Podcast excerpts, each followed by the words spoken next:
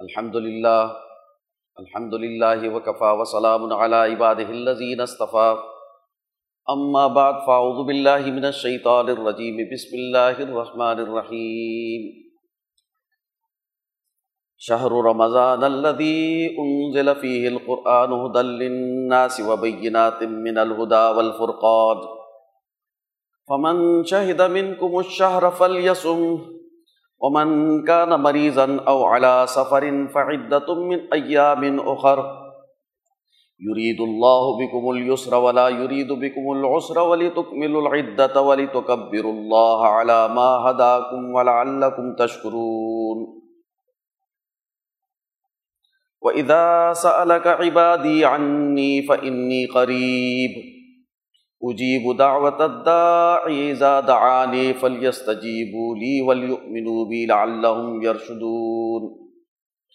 احل لکم لیلت الصیام الرفس الى نسائکم ہن لباس لکم وانتم لباس لہن علم اللہ انکم کنتم تختانون انفسکم فتاب علیکم وعفا عنکم فالآن باشروهن وابتغوا ما كتب الله لكم وكلوا واشربوا حتى يتبين لكم الخيط الأبيض من الخيط الأسود من الفجر ثم أتموا الصيام إلى الليل ولا تباشروهن وأنتم عاكفون في المساجد تلك حدود الله فلا تقربوها كذلك يبين الله آياته للناس لعلهم يتقون. صدق الله العظيم.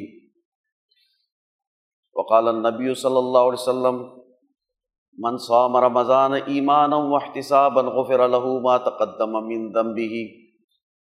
او كما قال عليه الصلاة والسلام،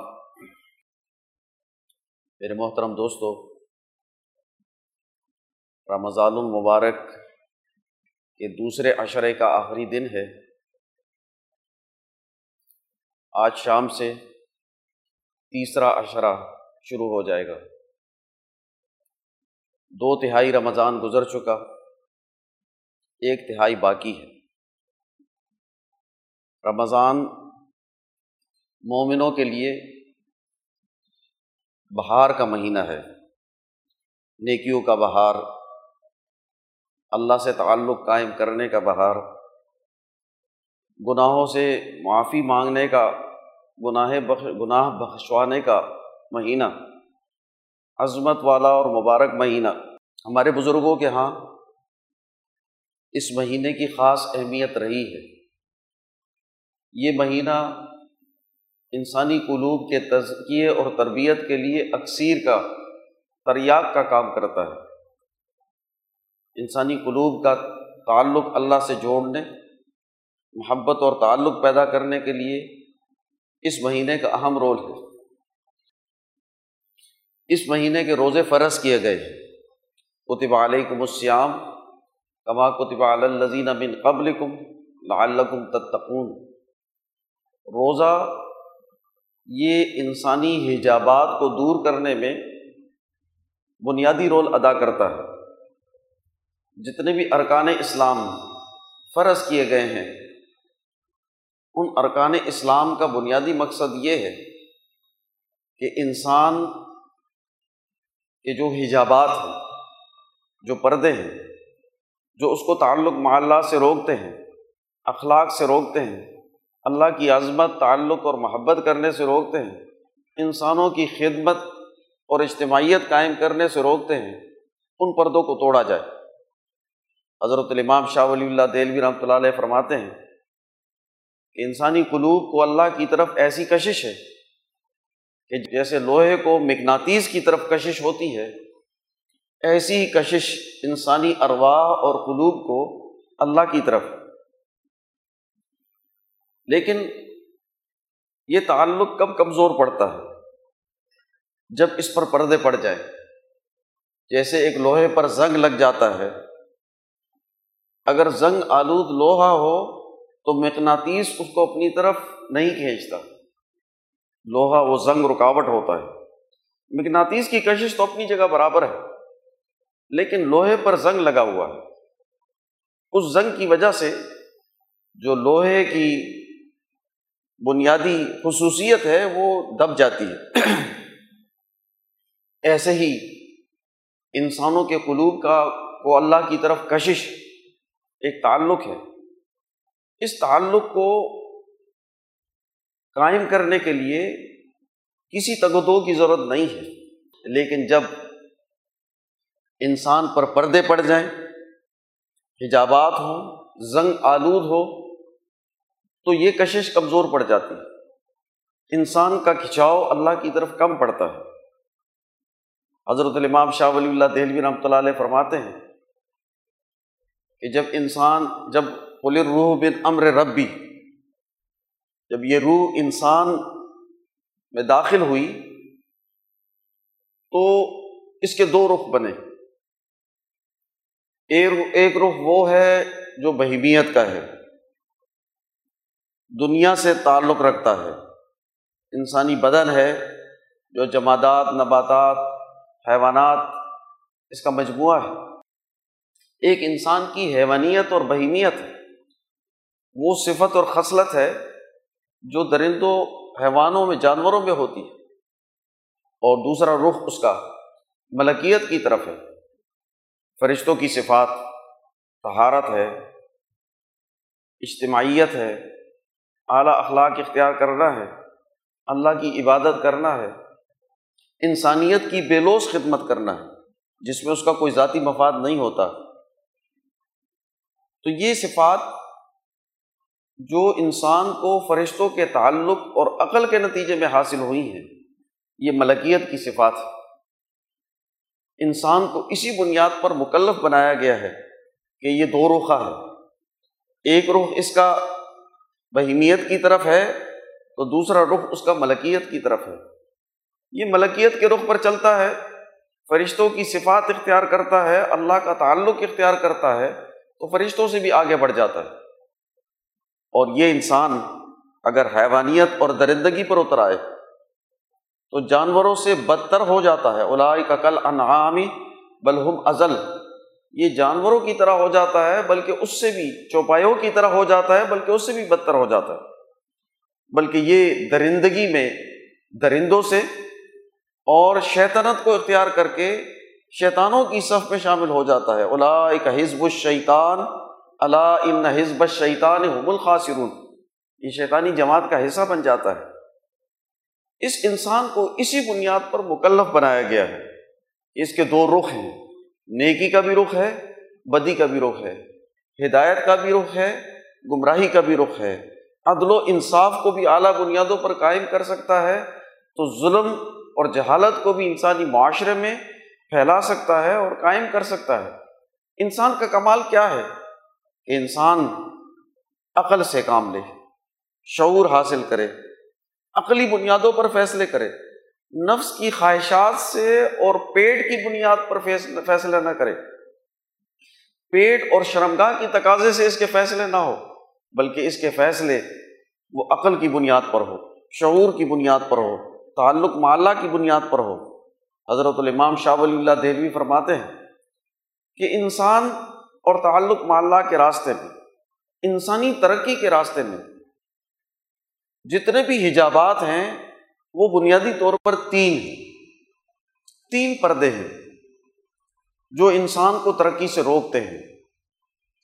ایک پردہ طبیعت کا پردہ، حجاب تباہ انسان کی طبیعت کے حجابات انسان کے وہ طبی تقاضے جو لازم و ملزوم جو انسان کے ساتھ لازم اور ملزوم وہ تبھی تقاضے اگر بڑھ جائیں، اس کی خواہشات بڑھ جائیں اور انسان اس کا اسیر بن جائے، اس کا قیدی بن جائے، اور وہ اس کو مشقت سے، جد و جہد سے، ریاضت اور عبادت سے، تعلق معلّہ سے، خدمت انسانیت سے روکیں تو یہ وہ پردے ہیں جو ہر انسان کے ساتھ موجود ہیں، ہر انسان کی طبیعت میں داخل ہیں اور ہر انسان کے جو طبی تقاضے ہیں، یہ طبی تقاضے اگر بڑھ جائیں، اپنی حد سے بڑھ جائیں، تو یہ رکاوٹ بنتے ہیں۔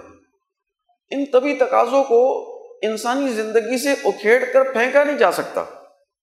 کھانا، پینا، سونا انسانی بدن کو راحت اور سکون پہنچانا، یہ انسان کے طبی تقاضے انسان کھائے گا، پیے گا، دیکھے گا، سنے گا، جو بھی انسانی تقاضے اور ضروریات ہیں، اس کو پورا کرے گا، یہ آرام کرے گا، سوئے گا۔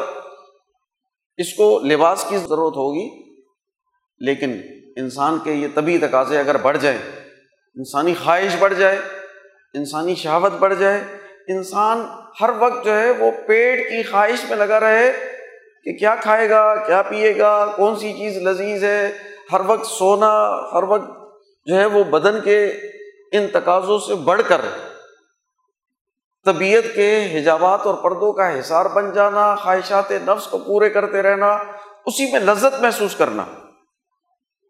حضرت امام شاہ ولی اللہ دہلی فرماتے ہیں کہ یہ جو بہیمیت ہے انسان کی، اس کی ایک لذت ہے، جس سے اس کو مزہ ملتا ہے، سکون ملتا ہے۔ اور اس کا ایک علم، تکلیف ہے، جس سے اس کو پریشانی ہوتی ہے۔ اسی طرح انسان کی جو ملکیت ہے، اس کی بھی ایک لذت ہے، اور اس کا بھی ایک علم ہے، ایک تکلیف ہے۔ جو علم ملکیت کا ہے، وہ بہیمیت کا سکون ہے۔ جس سے ملکیت کو تکلیف پہنچتی ہے، اس سے انسانی حیوانیت کو تسکین پہنچتی ہے، اور جس سے انسانی بدن اور انسانی حیوانیت کو علم اور تکلیف پہنچتی ہے، اس سے ملکیت کو سکون پہنچتا ہے۔ یہ دو گویا کے مخالف رخ ہیں جو انسان کو اپنی طرف کھینچتے ہیں۔ انسان نے اس میں توازن قائم کرنا ہے۔ انسان نے وہ کام جو ملکیت کے تقاضے سے ہیں، اس کو غالب رکھنا ہے اور جو بہیمیت کے تقاضے سے ہیں، اس کو کنٹرول کرنا ہے۔ اس کو ایک قانون اور سسٹم کے تحت لے کر آنا ہے۔ اس کو ختم نہیں کیا جا سکتا۔ ان تقاضوں کو ختم کرنا یہ رحبانیت ہے۔ اور حضور صلی اللہ علیہ وسلم نے فرمایا کہ لا رحبانیت فی اسلام اسلام میں رحبانیت کا کوئی تصور نہیں۔ اسلام کا رحبانیت سے کوئی تعلق نہیں۔ ہے اس لیے رحبانیت کے تصورات وہ اسلام کے نہیں۔ اس لیے انسانی جسم سے انسانی نفس کے جو تقاضے ہیں، اس کو اکھیڑ کر الگ نہیں کیا جا سکتا۔ لیکن اس کو قانون کے دائرے میں لایا جا سکتا ہے کہ جتنی بدن کی ضرورت ہے، اتنا آرام ہو۔ ایک ایوریج آدمی کو آٹھ گھنٹے سونے کی ضرورت ہوتی ہے۔ چھ سے آٹھ گھنٹے سونا ایک انسان کو متوازن غذا کی ضرورت ہوتی ہے اور وہ غذا کھا لیا، کھانا کھا لیا، پی لیا، بدن کی ضرورت پوری کر دی، سو گئے، خواہشات نفس جائز طریقے سے پورے کیے۔ اور اس سے تعلق ختم ہو گیا۔ یہ نہیں کہ پھر سوچتا رہے، بڑا لذیذ تھا، بڑا مزیدار تھا، پائے کہاں سے کھانے ہیں؟ اور جو ہے وہ چانپے کہاں سے کھانی ہے؟ فلاں جگہ جانا ہے۔ سوچ یعنی مسلسل عمل جس سے انسانی لذت حاصل کرتا رہے اور ایک مرتبہ کھانے کے بعد، ایک مرتبہ سونے کے بعد، ایک مرتبہ بدن کے اور حیوانیت کے تقاضوں کو پورا کرنے کے بعد مسلسل اس خواہش، اس خیال، اس تصور، اس لذت میں اپنے نفس کو مگن رکھنا، یہ اس ملکیت کے تقاضوں کو ڈھام دیتا ہے۔ یہ عمل ملکیت کے ساتھ ہونا چاہیے کہ اس کی لذت کو حاصل کرے۔ عدل کی لذت کو حاصل کرے، عبادت کی لذت کو حاصل کرے تہارت کی لذت کو حاصل کرے، تعلق معلّہ کی لذت کو حاصل کرے، اخبات اللہ کی لذت کو حاصل کرے، اجتماعیت کی لذت کو حاصل کرے۔ جب انسان اجتماعیت کی لذت کو حاصل کرتا ہے، تو بدن کو علم ہوتا ہے، حیوانیت کو تکلیف ہوتی ہے۔ اور یہ تکلیف برداشت کرنا، اس تکلیف کو کنٹرول کرنا، اس تکلیف کو اس ملکیت اور عقل کے دائرے کے نیچے لے کر آنا یہ ریاضت ہے۔ اس تعلق کو مضبوط کرنا یہ عبادت ہے۔ تو عبادت اور ریاضت یہ دو عمل ہے جس سے انسان کی ترقی ہوتی ہے۔ اللہ کے ساتھ تعلق قائم کرنا، اس کی عبادت کرنا اور ان پردوں کو دور کر کے اللہ تعالیٰ کی عظمت، محبت اور تعلق کو اپنے اندر پیدا کرنا اقبات اللہ اختیار کرنا یہ عبادت ہے۔ اور اس کے راستے میں جو رکاوٹ بنتی ہے، ان رکاوٹوں کو دور کرنا، مشقت اختیار کرنا، تکلیف برداشت کرنا، یہ ریاضت ہے۔ اور عبادت اور ریاضت، یہ دو ذرائع ہیں جس سے انسان ترقی کرتا ہے، جس سے انسان کے حجابات ٹوٹتے ہیں۔ روزہ حجابات کو توڑنے میں بنیادی کردار ادا کرتا ہے۔ انسان کے حجابات ٹوٹنے چاہیے، اس لیے روزے کی حالت میں ہم وہ چیزیں جو حلال ہیں، اس سے بھی رک جاتے ہیں۔ جو حرام ہے، اس سے تو زندگی بھر رکنا ہے، لیکن جو حلال ہیں، اس سے بھی رک جانا۔ یہ روزے کا تقاضا ہے۔ جو طبیعت کے حجابات کو توڑتا ہے۔ طبیعت چاہتی ہے کہ انسان سوتا رہے، خاص کر صبح کی نیند۔ لیکن روزے کا تقاضا یہ ہے کہ شہری میں اٹھیں، سحری کھائیں تحجد پڑھیں۔ نفس کا تقاضا یہ ہے کہ عشا پڑھ کے سارے دن کا تھکا ہوا ہے، روزہ رکھا ہوا ہے اور آرام کرے۔ لیکن روزے کا تقاضا یہ ہے کہ قیام اللیل کیا جائے، تراویح کی نماز پڑھی جائے۔ دن میں پیاس اور بھوک ہے۔ نفس کا تقاضا یہ ہے کہ بھوک اور پیاس میں کھایا جائے، لذت حاصل کی جائے۔ لیکن اس لذت کو توڑ کر بھوک اور پیاس کو کنٹرول کیا جاتا ہے۔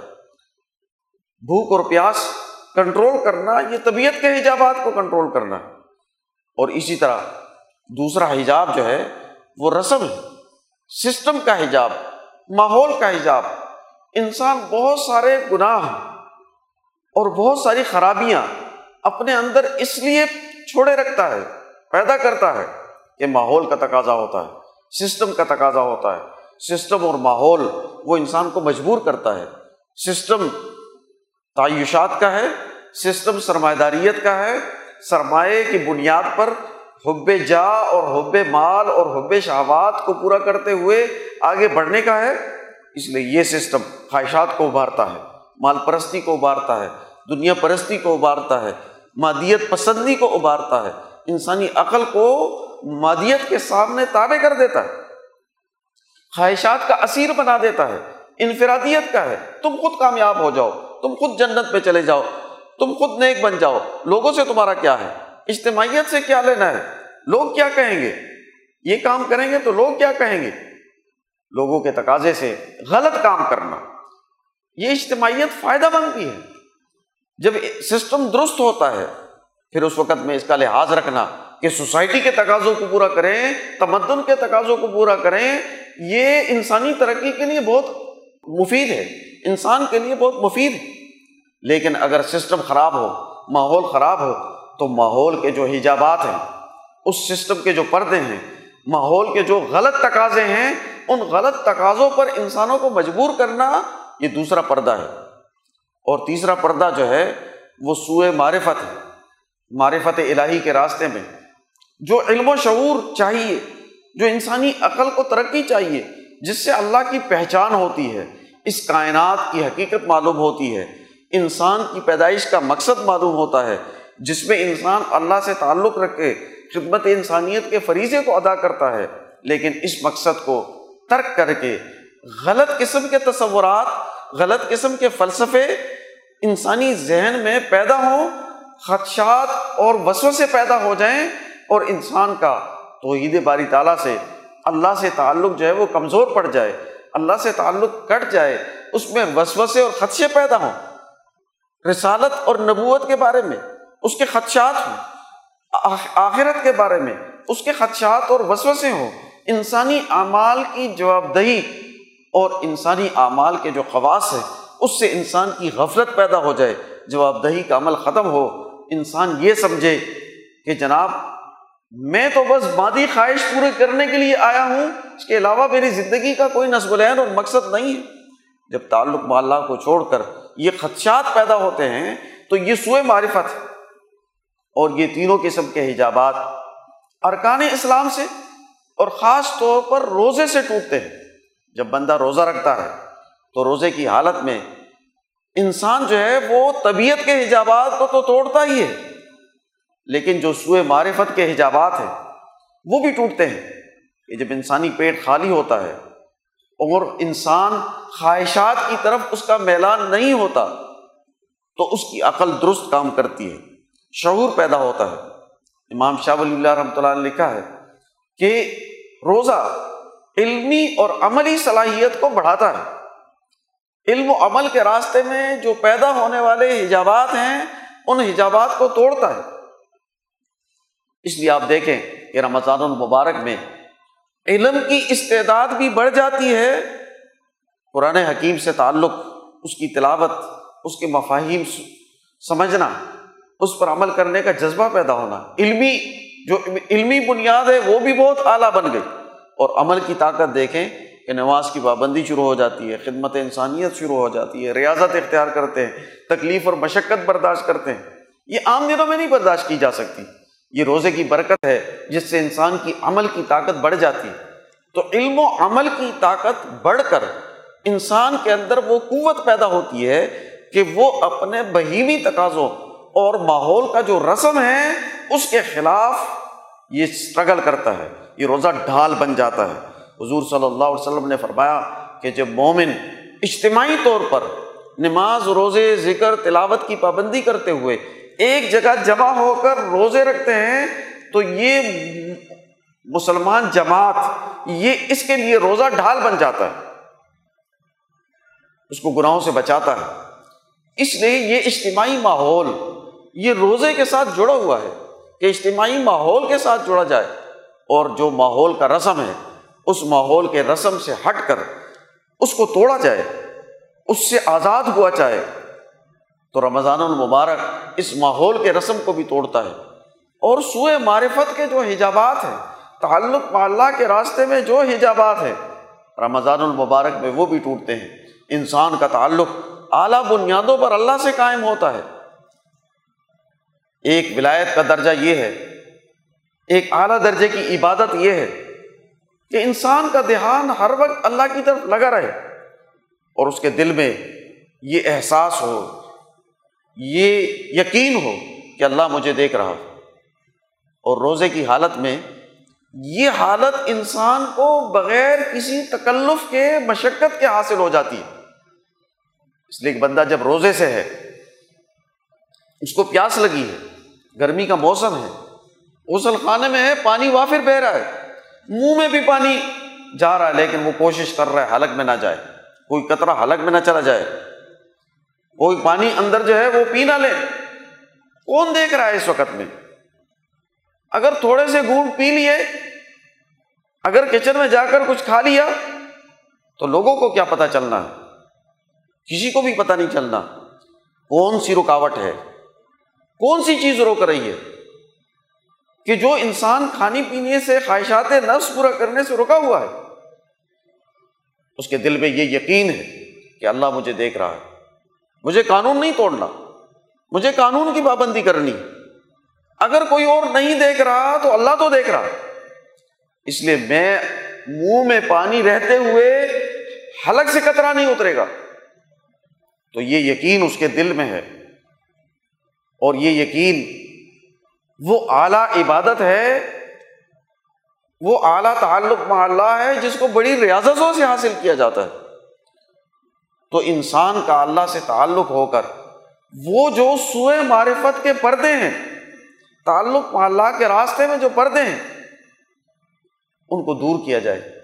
اس لیے غلط فلسفے اس کے پیچھے لگے رہنا، غلط سسٹم میں رہتے ہوئے اس کو قبول کرنا اور مزاحمتی نظریہ نہ ہونا اور انسان کا اپنے طبیعت کے حجابات کا اسیر بن جانا، اس کا قیدی بن جانا۔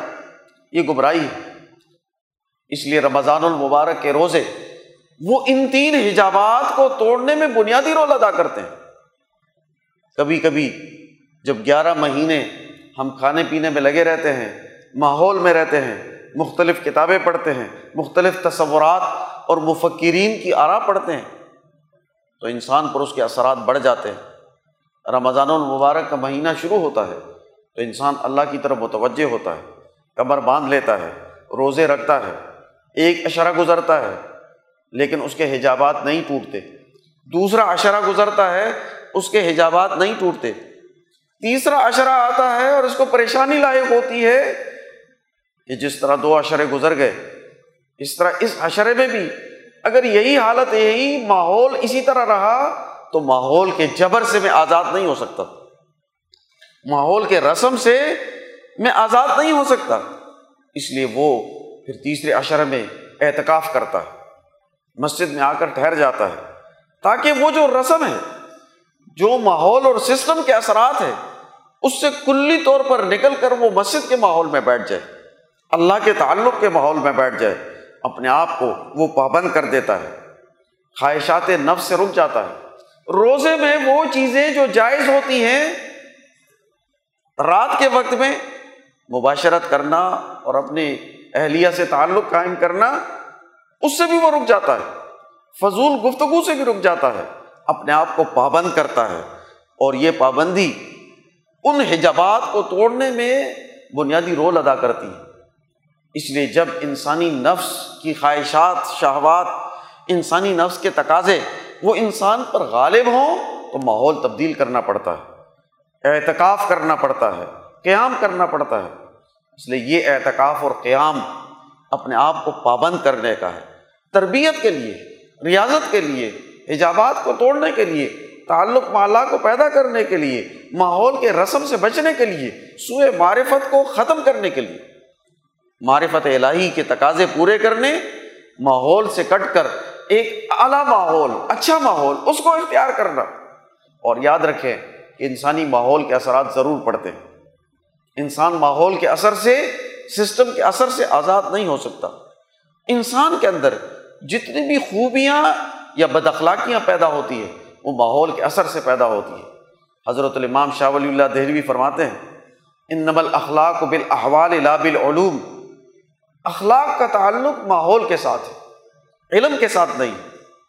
علم میں تو ہم پڑھتے ہیں کہ سچ بولو۔ علم میں ہم پڑھتے ہیں کہ امانت اور دیانت اختیار کرو۔ علم میں تو ہم پڑھتے ہیں کہ تہارت اور پاکیزگی اختیار کرو، انسانوں کے حقوق ادا کرو۔ اس پر بڑی بڑی کتابیں لکھ لیں گے۔ اس پر بڑے بڑے لیکچر دے دیں گے۔ لیکن لیکچر دینا، علم حاصل کرنا، اس کے دلائل جمع کرنا، یہ اس کے لیے ایک بنیاد تو بن سکتا ہے، لیکن ان حجابات کو توڑ نہیں سکتا۔ بد اخلاقیوں کو توڑ نہیں سکتا، اخلاق کو پیدا نہیں کر سکتا۔ اخلاق پیدا تب ہوں گے جب ماحول بنے گا۔ ماحول سے بنے گی اس لیے ضروری ہے کہ جو سسٹم کا ماحول ہے، اس ماحول کے مقابلے میں خلافت باطنہ کا ماحول ہونا چاہیے۔ مزاحمتی نظریہ ہونا چاہیے۔ یہ مزاحمتی نظریہ کیوں اختیار کیا جاتا ہے؟ مزاحمتی سوچ کیوں اختیار کی جاتی ہے؟ جب آپ مزاحمت نہیں کرتے تو اس کا حصہ بنتے ہیں۔ کیونکہ انسان دو ہی دائروں میں سروائو کرتا ہے۔ تیسرا کوئی دائرہ نہیں۔ ہے یا تو وہ اس سسٹم کے اثر میں ہوگا، ظلم کا حامی ہوگا، اس کا مددگار ہوگا، اس کا حصہ ہوگا، اور یا اس ظلم کے مقابلے پر کھڑا ہوگا۔ اس کو توڑنے کی جد و جہد کرے گا۔ اس کے خلاف اس کی مزاحمت ہوگی۔ درمیان میں کوئی تیسری جنس نہیں۔ کوئی تیسرا عمل نہیں۔ ہے اور یہ دنیا کے قانون کے بھی خلاف ہے۔ اللہ تعالیٰ نے جو سسٹم بنا رکھا ہے، اس سسٹم میں جو نیوٹران اور الیکٹران ہے نیوٹران جو ہے، اس کے گرد الیکٹران گھومتے ہیں۔ ہر ایک الیکٹران کا ایک دائرہ ہوتا ہے۔ یا اس کو اگر بڑے پیمانے پر سمجھے، تو ہر نظام شمسی کے سیارے ہیں اور ہر سیارے کا ایک سرکل ہے، جس میں وہ سورج کے گرد گھومتا ہے۔ لیکن یہ سیارہ وہ کسی سورج سے آزاد نہیں ہو سکتا۔ یہ نہیں ہو سکتا کہ کوئی سیارہ وہ آزادی سے گردش کرے، وہ کسی سورج کے گرد نہ گھومے، سورج مکسی نہ ہو۔ وہ ضرور سورج مکسی ہوگا، سورج کے گرد گھومے گا۔ اسی طرح ہر الیکٹران وہ کسی نیوٹران کے گرد گھومے گا۔ وہ آزاد نہیں ہو سکتا۔ انسان جو ہے، وہ بھی دنیا میں ایسے آزاد نہیں ہو سکتا کہ وہ نہ عدل کا حامی ہو، نہ ظلم کا حامی ہو۔ نہ عدل کا مددگار ہو، نہ ظلم کا مددگار ہو۔ وہ عدل پر قائم ہوتا ہے، تعلق اللہ پر قائم ہوتا ہے، دین کے غلبے کا نظریہ رکھتا ہے۔ اور اگر عدل نہیں ہے، دین کے غلبے کا نظریہ نہیں ہے، مزاحمتی سوچ اور شعور نہیں ہے، تو وہ اس سسٹم کا حصہ ہے۔ وہ اسی کے ساتھ شریک ہوتا ہے۔ وہ اسے بچ نہیں سکتا۔ وہ اس ماحول کا حصہ بن جاتا ہے۔ شعوری طور پر یا غیر شعوری طور پر وہ اس سسٹم کے لیے استعمال ہوتا ہے۔ اس لیے ضروری ہے کہ اس سسٹم کے خلاف مزاحمتی سوچ ہونی چاہیے۔ مزاحمتی نظریہ ہونا چاہیے۔ اس کے مقابلے کا، مزاحمت کا وہ نقطۂ نظر اختیار کر کے جب مسلسل سسٹم اور ماحول کے خلاف لڑیں گے تو انسان کے اندر مزاحمت کی طاقت پیدا ہوگی۔ اور یہ تبھی ہوگا کہ جب آپ اس ماحول کے مقابلے میں ایک نیا ماحول پیدا کریں، اگر سسٹم کا ماحول وہ آپ پر اثر انداز ہوتا ہے، تو خلافت باطنہ قائم کرے خلافت ظاہرہ قائم کرے اصل تو خلافت ظاہرہ ہے کہ خلافت ظاہرہ قائم کر کے ماحول کو تبدیل کر دیا جائے۔ سسٹم کی معیشت، سیاست اور اس کی معاشرت کو تبدیل کر دیا جائے۔ لیکن اگر ابھی ماحول تبدیل نہیں ہوا تو جماعتی عمل میں شریک ہو کر، جماعت کے ذریعے سے مزاحمتی سوچ اختیار کر کے، مسلسل اس سسٹم کے خلاف، بدی کے خلاف، ظلم کے خلاف، شیطانی قوتوں کے خلاف مزاحمت میں رہے۔ قرآن مجید میں اللہ تعالیٰ فرماتے ہیں، ان شیطان علکم ادوبن فتخو ادوا یہ شیطان تمہارا دشمن ہے، اس کو دشمن بنا کر رکھو۔ تو شیطان کے خلاف، شیطانی قوتوں کے خلاف شیطانی سسٹم کے خلاف، نفس کے خلاف جب تک مزاحمت کی سوچ نہیں ہوگی، مزاحمت کی جد وجہد نہیں ہوگی، تو نفس کی خواہشات، نفس کی شہبات ماحول کا اثر، سسٹم اور ماحول کا اثر غلط قسم کے فلسفے وہ انسان کو دبوچ کر رکھ دیتے ہیں۔ اس لیے ضرورت ہے کہ ایک مہینہ ریاضت اختیار کی جائے، ایک مہینہ عبادت کی جائے، ایک مہینہ اوور ہالنگ کروائی جائے۔ کہ جو بھی کمزوری پیدا ہوئی ہے، جو بھی اثرات پیدا ہوئے ہیں، ان اثرات کو دور کیا جائے۔ اور اگر اثرات انسانوں پر غالب ہوں، اس کے اثرات بڑے ہوئے ہوں، تو احتکاف کیا جائے۔ مسجد میں آ کر بیٹھ لیا جائے۔ اس سچے لوگوں کے ماحول میں آ کر سچائی کو اختیار کریں، جہاں پر دین کی عظمت بیان ہو، جہاں عدل کا نظریہ بیان ہو، جہاں ظلم کے خلاف نفرت ہو، جہاں اخلاق کی بات ہو۔ اخلاق کی تعلیمات انسانوں کو دی جائے، جہاں شعور اور بیداری پیدا کی جائے، جہاں سے بزدلی ختم ہو پس ہمتی ختم ہو، زوال ختم ہو، جو انسانی انفرادیت کے دائرے ہیں، ان دائروں کو توڑا جائے۔ انسانی اجتماعیت کے دائرے میں، عقل کے دائرے میں داخل ہوا جائے، اس کو اختیار کیا جائے۔ تو یہ آخری اشرا وہ جو آگ سے نجات ہے جس میں مغرب مغفرت کروانا ضروری جس میں انسانی حجابات کا توڑنا ضروری ہے۔ اگر روزے سے یہ تین حجابات ٹوٹ گئے، تو روزے کا مقصد حاصل ہوا۔ لیکن اگر رمضان المبارک کے روزے میں بھی انسانی حجابات قائم رہے، تو گیارہ مہینوں میں ان حجابات کو توڑنا وہ نسبتاً مشکل کام ہے۔ وہ زیادہ ریاضت والا کام ہے۔ اس لیے ان رمضان کے جو دس دن ہیں، جو آخری اشرہ ہے اس اشرے کا میں خوب اہتمام کیا جائے، اعتکاف کیا جائے، قیام کیا جائے۔ ہمارے بزرگوں کے یہاں یہ جو قیام ہے، یہ بھی اعتکاف کی شکل ہے۔ جو اعتکاف کا مقصد ہے، وہ اس قیام سے حاصل ہوتا ہے۔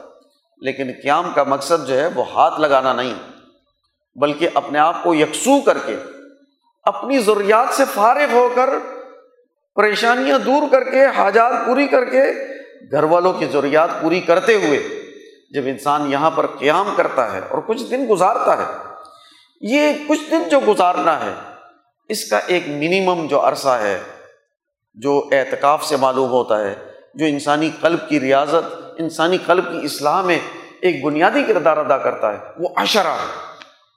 دس دن تو کم از کم دس دن یا بہت ہی کم ہو تو ایک سے روزہ۔ یعنی مکمل تین دن یکسوئی کے ساتھ انسانی جو حاجات ہیں، گھر کا جو ماحول ہے، اس سے نکل کر تین دن گزارے جائیں تاکہ اس ماحول کی عظمت پتہ چل جائے۔ اور پھر دس دن جب انسان گزارتا ہے، تو اس دس دن میں ایک مختصر نصاب جو آخری اشرے کا اعتکاف ہے، اگر وہ انسان کو حاصل ہو، تو بہت ساری خرابیاں دور ہو جاتی ہیں۔ لیکن جو مکمل نصاب اللہ تعالیٰ نے اس ریاضت کے لیے فرض کیا ہے، وہ مہینے کا نصاب ہے۔ رمضان المبارک کا مہینہ ہے۔ اس لیے ہمارے دوستوں کو چاہیے کہ وہ رمضان المبارک میں اور اس طرح کے اجتماعات میں ہاتھ لگانے کے لیے نہ آئے۔ صرف ہاتھ لگانا مقصد نہیں تربیت تو تب ہوگی کہ کم از کم تین دن یکسوئی سے رہیں دس دن کا قیام ہو یکسوئی کے ساتھ، ورنہ تو مہینے کا قیام ہونا چاہیے۔ مہینے کا قیام باقاعدہ نصاب اختیار کرتے ہوئے جب انسان اس میں اپنے آپ کو پابند کرتا ہے، تو ایک تبدیلی ضرور پیدا ہوتی ہے۔ اللہ تعالیٰ ہمیں رمضان المبارک کے روزے رکھنے، اعتکاف کرنے، تلاوت کرنے، اللہ سے تعلق قائم کرنے اور اپنے حجابات کو توڑنے کی توفیق عطا فرمائے۔ عما علینہ البلاغ۔